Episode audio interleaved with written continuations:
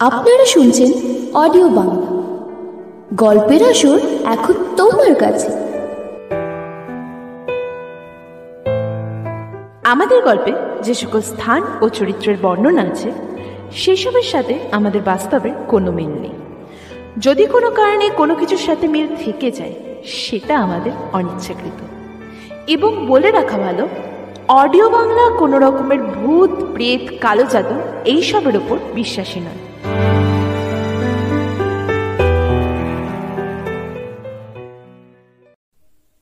শুনতে থাকুন আমাদের আজকের গল্প, জোনাকি। অনেকদিন পরে এসে গেলাম আবারও এক নতুন গল্প নিয়ে। মাঝে মাঝে বিরত থাকাটাও প্রয়োজন। গেছিলাম অনেক দূরে মেঘেদের রাজত্বে। সেখানে নিজেকে প্রায় হারিয়ে ফেলেছিলাম। সমস্ত কাজ দিয়ে বিরত থাকলে ঘেটে দেখতে ইচ্ছে করে কিছু পুরনো এবং অলৌকিক ঘটনাকে। কাজের মধ্যে ফাঁকা সময়টায় মন করে নিজেকে হারিয়ে ফেলতে সেই পুরনো ইতিহাসে। সেরমই আজকের আমাদের গল্পের স্টেশন মাস্টার কার্তিক বাবুও যাচ্ছেন কাজের জন্য নিজের বাড়ি দিয়ে প্রায় পাঁচশো কিলোমিটার দূরে। তিনিও কি সম্মুখীন হবেন? কোনো আদিম ভয়ানক সত্যের? শুনতে থাকুন আমাদের আজকের গল্প। জোনাকি জোনাকি জোনাকি জোনাকি।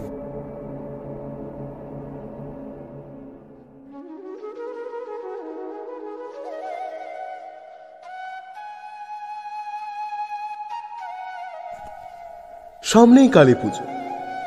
জানলার ধারে আমি আমার খাতা আর পেনটা নিয়ে দূরে নীল আকাশের দিকে তাকিয়ে আছি। আমি গল্পপ্রেমী মানুষ। গল্প লিখতে, পড়তে, উপভোগ করতে এবং গল্প বলতেও বেশ ভালোবাসি। পাড়ার বাচ্চারা আমায় গল্প কাকু বলে চেনে। সময় পাইনি বলাটা ভুল হবে। আসলে আমার কপালে কোনো মেয়েই জোটেনি। তাই বিয়ে আর হয়নি। সেই জন্য আমি আমার এই লেখালেখিকেই আঁকড়ে জীবনের প্রায় অর্ধেক পথই অতিক্রম করে ফেললাম।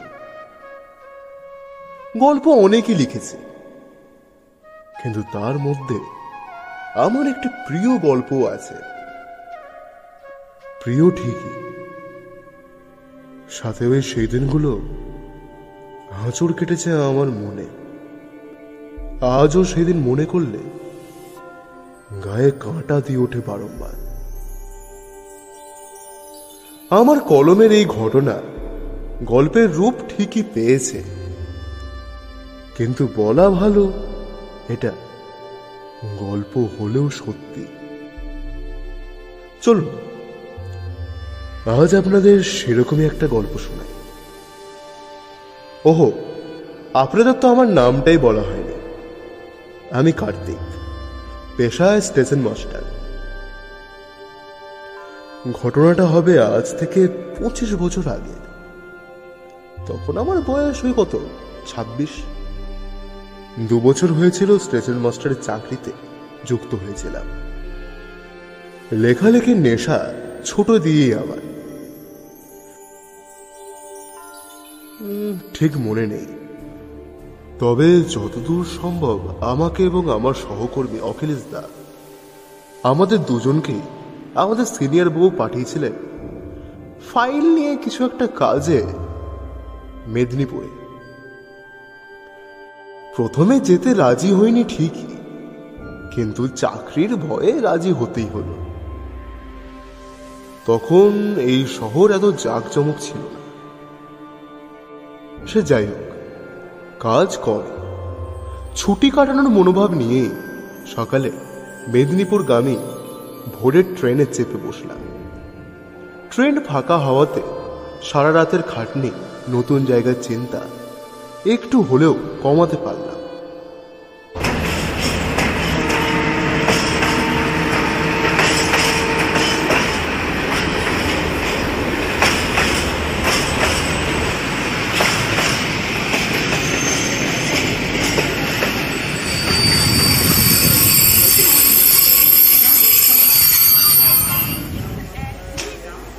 পাঁচ ঘণ্টার পথ চলার পর ট্রেনটা পৌঁছালো মেদিনীপুর। এখন সকাল এগারোটা। ট্রেন দিয়ে নেমে ভিড় ঠেলে স্টেশন দিয়ে বাইরে বেরিয়ে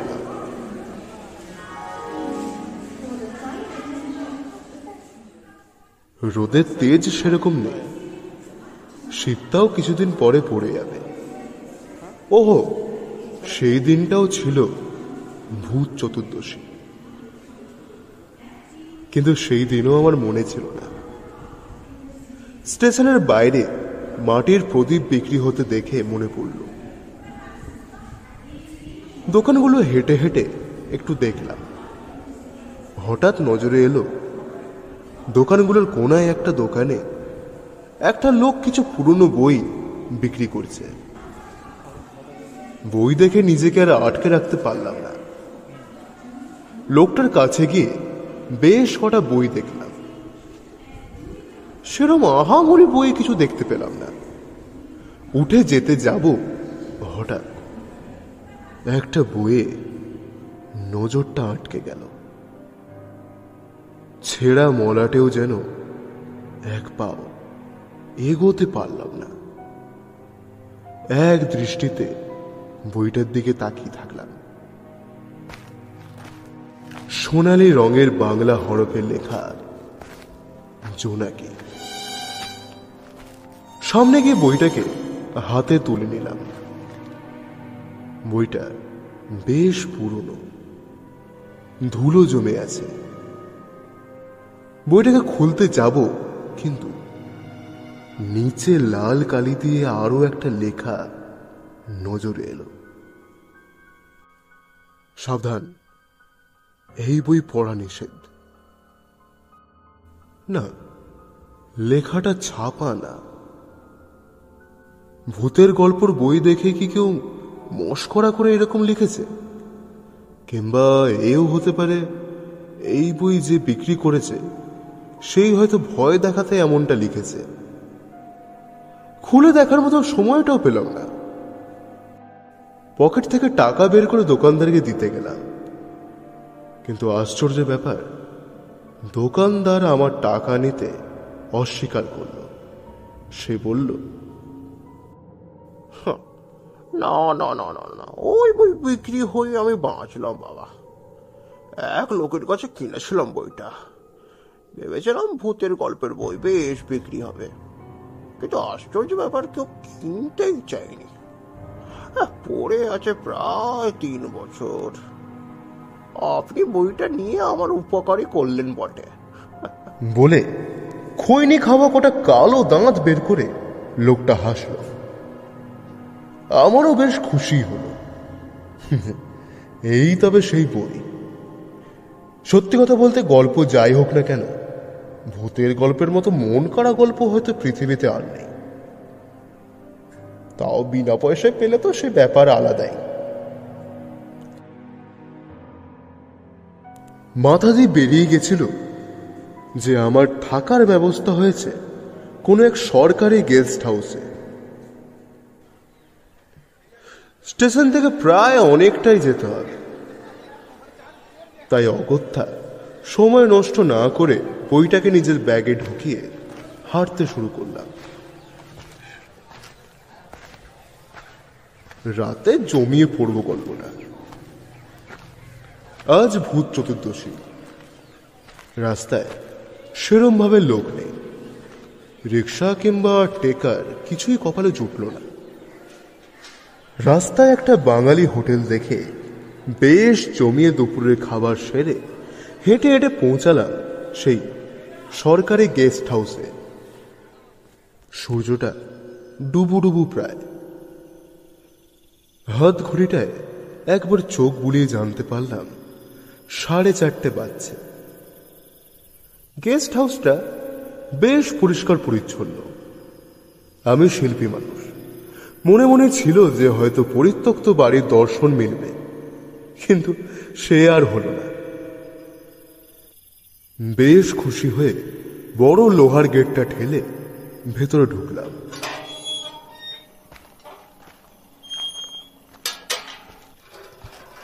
ঢুকতেই ভেতর দিয়ে একটা বৃদ্ধ লোক বেরিয়ে আসলো। হয়তো কেয়ারটেকার এই জায়গায়।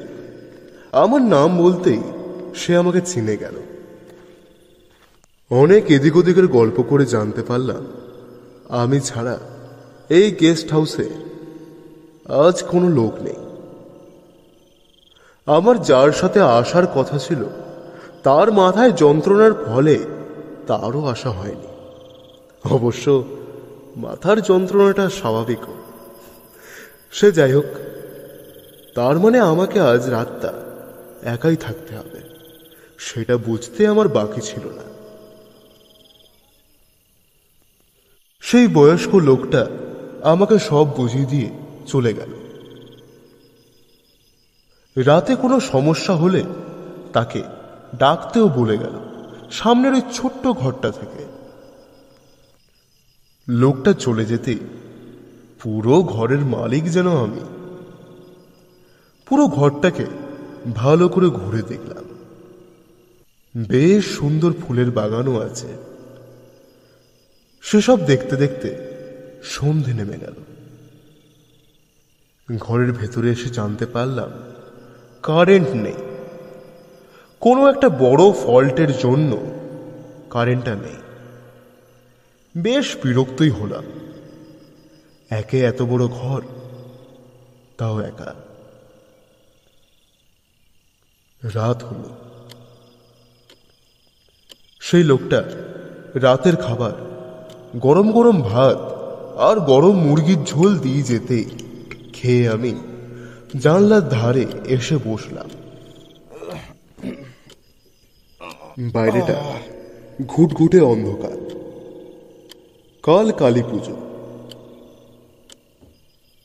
পাশের টেবিল থেকে একটা মোটা মোমবাতি তুলে দেশলাই দিয়ে আগুন জ্বালিয়ে নিলাম। একটু আলো যেন বেশ অনেকটা আলো মনে হচ্ছে। যাক, বইটা কি ভাগ্যে আমি কিনেছিলাম? অন্তত সময়টা কাটানো যাবে।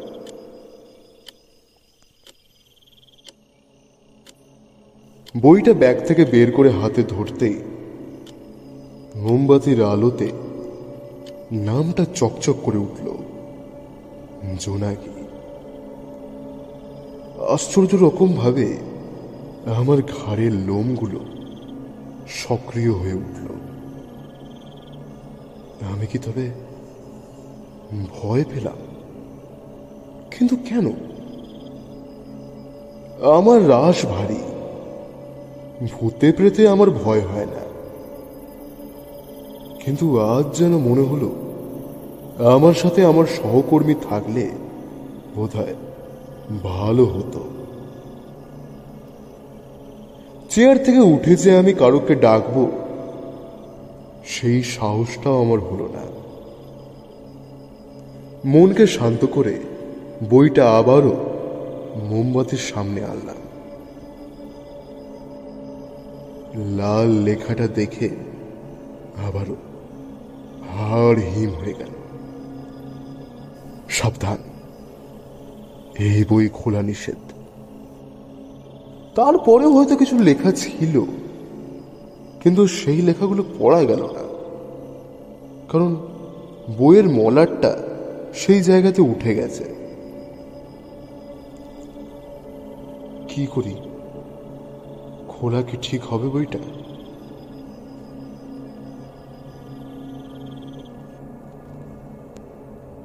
অনেকক্ষণ ধরে বসে বসে বইটা খুললাম। খুলতেই বেশ কিছুটা ধুলো আমার মুখে এসে নিজের জায়গা খুঁজে নিল। আমি বইটাকে ঝেড়ে আবারও পড়তে যাব, কিন্তু তখনই দেখলাম মাদুলি জাতীয় কিছু একটা জিনিস দেওয়া আছে। নিচে লেখা, আপনি তবে বই খুলেই ফেললেন। এরপরে যাতে কারোর আর বিপদ না হয়, তাই এই মাদুলি। এই মাদুলিকে হাতে বেঁধে নিন। ধর, কি সব লেখা এগুলো? সত্যি বলতে ভূত কিংবা ঠাকুর দেবতা কিছুতেই আমার বিশ্বাস নেই। তাও অসম্মান হবে এই ভেবে মাদুলি জাতীয় জিনিসটাকে আমার নিজের বুক পকেটে রেখে দিলাম। তারপর পরের পাতাটা পাল্টালাম। পাল্টাতে আমার কেমন যেন একটা খটকা লাগল। কিছু বিপদ হবে না তো? যাই হোক, মনকে অন্যদিকে করে বইয়ের পাতায় আবারও মন দিলাম। প্রথম পাতায়, সারি সারি কটা মানুষের ছবি আঁকা। আর কিছু লেখা নেই। ডান দিকের পাতায় চোখ রাখতেই আমি থমকে দাঁড়িয়ে পড়লাম। এই পাতায় ঠিক আগের পাতার মতোই ছবির চৌক ও ঘর আঁকা। কিন্তু কোনো মানুষের ছবি নেই এতে। সেই জায়গায় আছে প্রশ্ন চিহ্ন এই ব্যাপারটা কি হলো? আমি বুঝলাম না। আগের পাতায় যাদের ছবি আঁকা, তারা কারা? তারা কি জীবিত নাকি মৃত? আর এই পাতায় ছবির জায়গায় প্রশ্ন চিহ্নই বা কেন? এক অজানা ভয় আমাকে চেপে ধরল। আমি এসব কি ভাবছি? হাত ঘড়িটাকে মোমবাতির সামনে এনে দেখলাম, রাত বারোটা বেজে এক মিনিট। সঙ্গে সঙ্গে বারান্দার গ্র্যান্ডফাদার ক্লকটা শব্দ করে উঠল। ঢং ঢং ঢং ঢং। করে বারোটা ঘণ্টা পড়ল।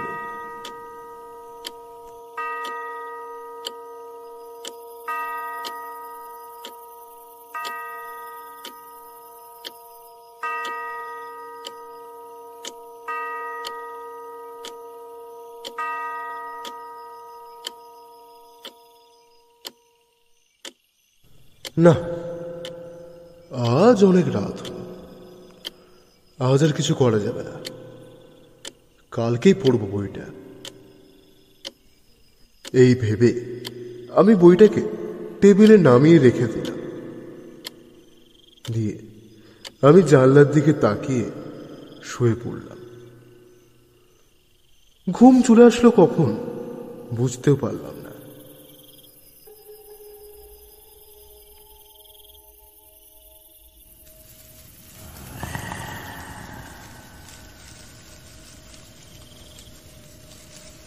ঘুম ভাঙল। একটা আশ্চর্য রকমের শব্দ শুনে। চোখ খুলে আমি অবাক। এটা আমি কোথায়? চারিপাশে ঘন গাছপালা। আমি শুয়ে আছি মাটিতে। আমি ঘর থেকে এখানে কি করে এসে পড়লাম বুঝতে পারলাম না। উঠে আমি অবাক।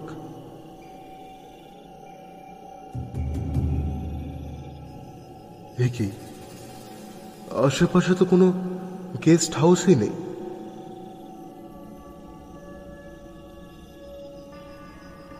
জায়গাটা কেমন? গা ছমছমে। চারিপাশে শুধু ঘন জঙ্গল। আকাশে চাঁদ নেই। তবে জায়গাটা যে খুব অন্ধকার, তেমনও না। পুরো জঙ্গলটায় ছড়িয়ে ছিটিয়ে আছে জোনাকি। সেই জোনাকিগুলোর আলোতে জায়গাটা অনেকটাই দেখা যাচ্ছে।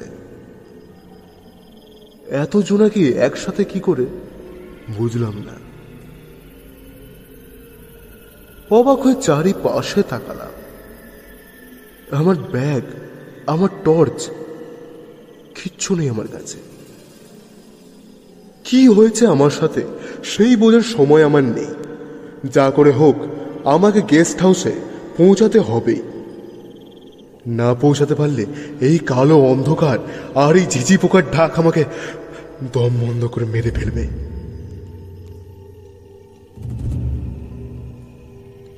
ভাবতে ভাবতে আমার হাত আমার বুক পকেটে গেল। এটা তো সেই মাদুলিটা।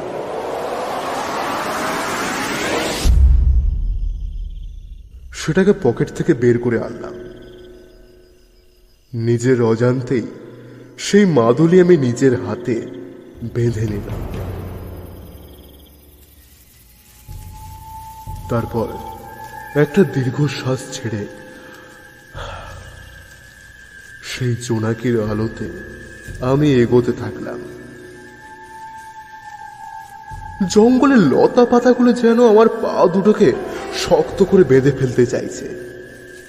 তাও আমি এগিয়ে চললাম। দু তিনবার হুঁচুট খেয়ে পড়েওছি। হাঁটুটা বেশ বড় সড়ভাবে কেটে গেছে।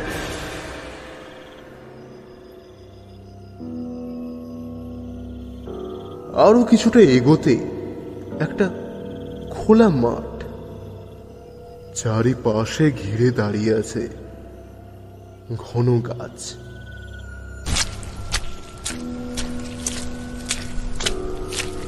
এগোতে যাব, কিন্তু কিছুতে পা লেগে হুমড়ে খেয়ে পড়লাম মাটিতে। হাতরে হাতরে দেখতে থাকলাম। তারপর জলের মতো কিছু একটা জিনিস স্পর্শ করতে পারলাম। জোনাকিরা এসে ক্রমশই আমাকে ঘিরে ফেলছে। তখন আমি বুঝতে পারলাম, আমার হাতে যেটা লেগেছে, সেটা জল না, সেটা রক্ত। হালকা আলোতেই বোঝা গেল, ঘাসের উপর রক্তের ঘষ্টানো একটা দাগ। তবে কি কোনো জন্তু জানোয়ার কিছু শিকার করে টেনে নিয়ে গেছে।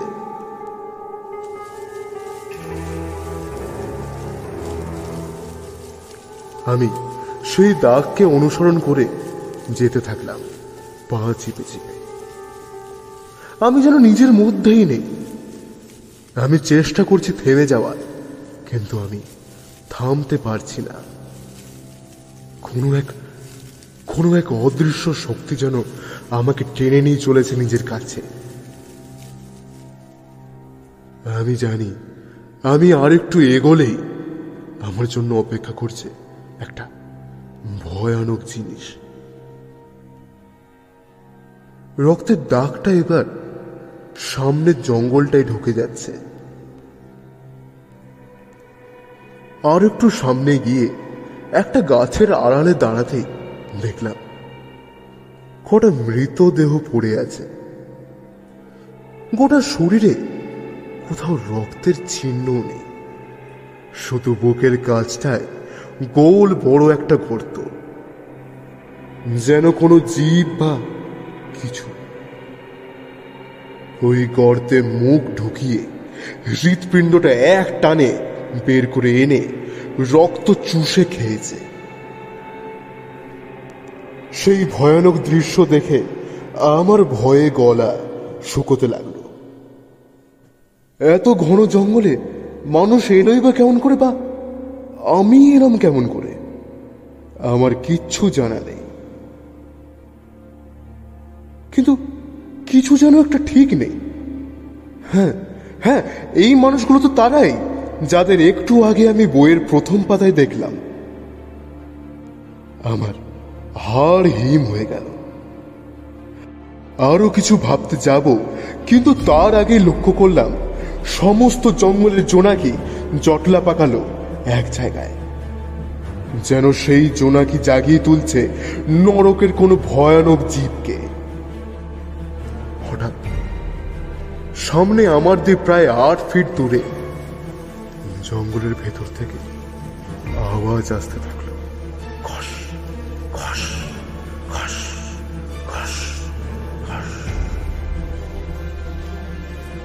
জোনাকিগুলো হয়তো রাস্তা দেখিয়ে সেই জীবকে আনছে আমার দিকে। হয়তো হয়তো তারা তাকে জানিয়ে দিচ্ছে, আমি তার পরের শিকার। জঙ্গলের বুক ছিঁড়ে বেরিয়ে এলো, কিলবিল করতে করতে লিকলিকে শরীরওয়ালা একটা জিনিস।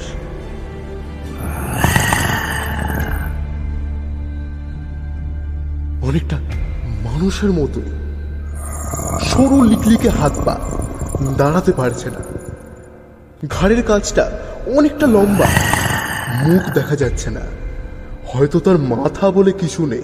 শুধু নজরে আসছে গলার পরে অজস্র দাঁত আর সাপের মতো একটা লিকলিকে জীব।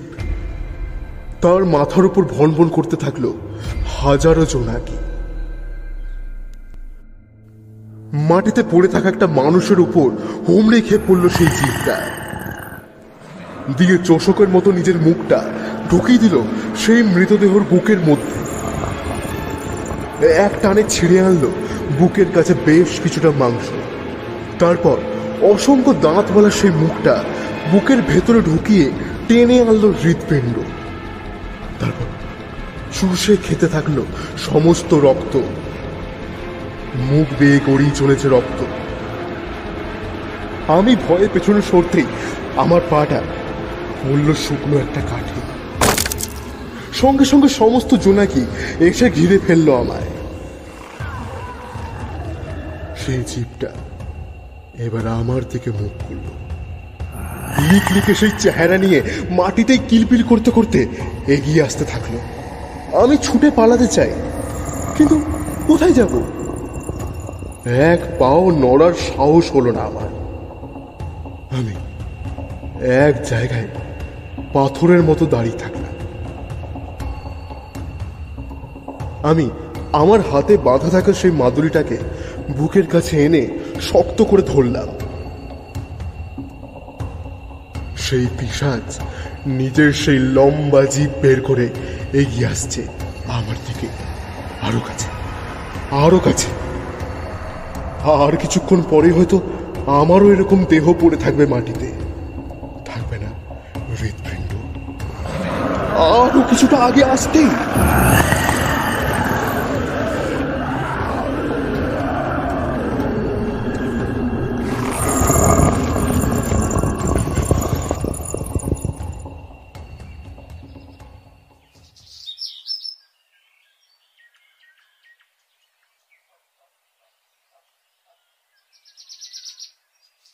বাবু।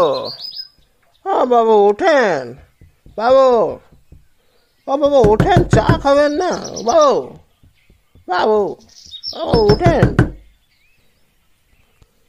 ঘুম ভাঙল। কেয়ারটেকারের গলার আওয়াজে। চোখ খুলে দেখি আমি শুয়ে আছি নিজের বিছানায়। সকাল হয়ে গেছে অনেকক্ষণ আগে ঘড়িতে সময় দেখলাম। সকাল নটা। বাবা দিকে চোখ ঘোরাতে টেবিলে রাখা বইটা নজরে এলো। যেমনকার তেমনি বন্ধ অবস্থায় বইটা রাখা আছে টেবিলে। একটা দীর্ঘশ্বাস ছাড়লাম। দুঃস্বপ্ন। তাড়াতাড়ি উঠে দরজা খুলে দেখি সেই কেয়ারটেকার হাতে চায়ের কাপ নিয়ে দাঁড়িয়ে আছে। চায়ের কাপটা নিয়ে আসতে যাব তখনই দেখলাম লোকটা আমার দিকে অবাক হয়ে তাকিয়ে আছে। কি হয়েছে জিজ্ঞেস করতেই সে আমায় বলল ঘর দোর পরিষ্কার করার লোক পাঠিয়ে দিচ্ছে। বলে সে চলে গেল। আমি তো ঘর নোংরা তেমন করিনি। এতেই এত বিরক্তি।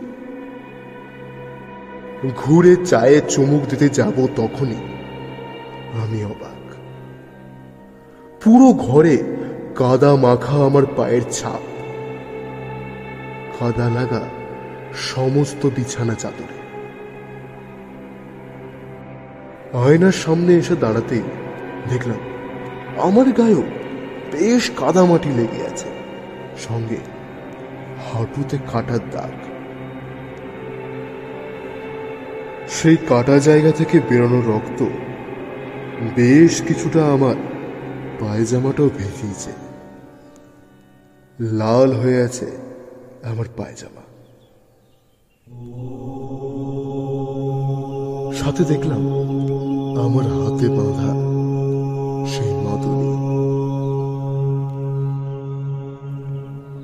এসব দেখে আমি শিউরে উঠলাম। তাহলে কাল যেটা আমি দেখলাম, আমি পড়ে গিয়ে আমার হাঁটু কেটেছে।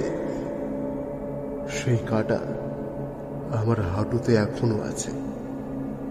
তার মানে কাল রাতে যা দেখেছি, সেটা স্বপ্ন না, সত্যি ঘটেছে। কিন্তু আমি গেলামই বা কেমন করে? আর বেঁচে ফিরে এলাম কেমন করে? কিছুই আমার জানা নেই। দুপুর হলো। ঘর দোর গোছানো হলো। তৃপ্তি করে খেয়ে খাটে এসে শুতে যাব তখনই মন করল। বইটা খুলে পড়ে দেখি একবার। বলে টেবিল দিয়ে বইটাকে তুলে পাতা পাল্টালাম কাল অবধি যতটা দেখেছি তারপরে পাতাটা পাল্টাতে আমি থমকে দাঁড়িয়ে গেলাম। একটা ছবি আঁকা আছে। মধ্যেখানে একটা খালি মাঠ, আর মাঠটাকে ঘিরে চারিধারে দাঁড়িয়ে আছে ঘন জঙ্গল। ঠিক তার পরের পাতায় আঁকা একটা পুতুল কিন্তু কিন্তু সেটার বুকের কাছে কালো গর্ত। সেই ছবি ছাড়া আর একটা লেখাও নেই সেই বইয়ের মধ্যে। শুধু প্রতিটা পাতায় আঁকা একটা করে ছবি। পরের পাতাগুলো পাল্টানোর সাহস আমার করল না। কারণ আমি জানি এতে কি আঁকা থাকবে। তাও আমি সাহস করে পাতাটা পাল্টালাম। এক লিকলিকে দানব। মুখের কাছটায় অজস্র দাঁত। আমি এই বই তো এর আগে খুলিনি, কিন্তু কাল রাতে যা যা দেখলাম, সেই সবের সাথে মিলে যাচ্ছে এই ছবি। এ আমার মনের ভুল নাকি কি? বুঝে উঠতে পারলাম না। পরের পাতা পাল্টাতেই, এই প্রথম পাতায় যার ছবি এবং লাশটা কালকে দেখতে পেয়েছিলাম, এখানেও ঠিক সেই লোকটার মতোই একটা ছবি আঁকা আছে। কিন্তু এতে তার বুকের কাছে বসে থাকা সেই পিসাচের ছবি দেখে আমি আঁতকে উঠলাম।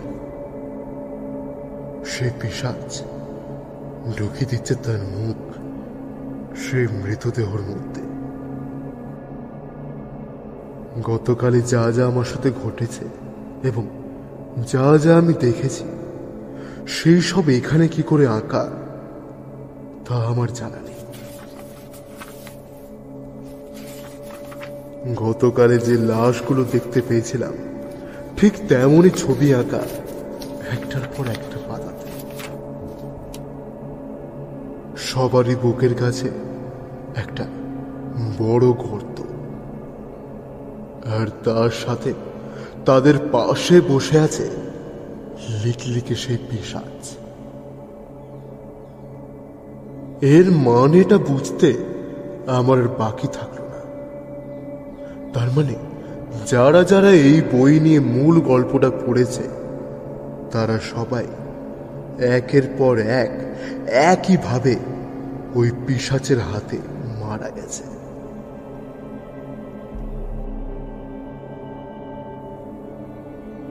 ছবিগুলো শেষ হতে বাকি পাতাগুলো খালি।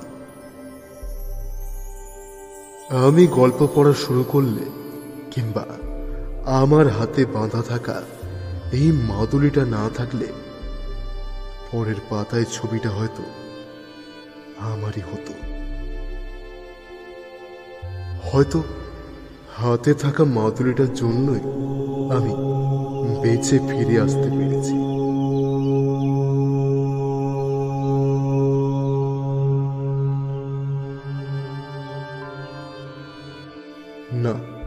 এই বইকে আর রাখা যাবে না। এই বই থাকলে জানা নেই, এরপর আরও কত লোকের ক্ষতি করবে এই বই। আমি সঙ্গে সঙ্গে উঠে সেই বইটাকে নিয়ে বাইরে এনে জ্বালিয়ে দিলাম।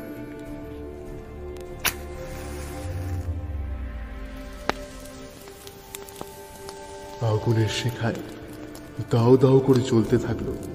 সেই বইটা। কে জানে? কত অজানা রহস্য পুড়ে ছাই হয়ে গেল। সত্যি বলতে সেসব জানার ইচ্ছে কিংবা সাহস কোনোটাই আমার নেই।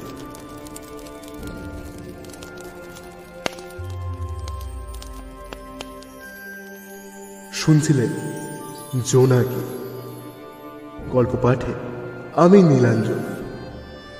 শেষ হল। জোনাকি।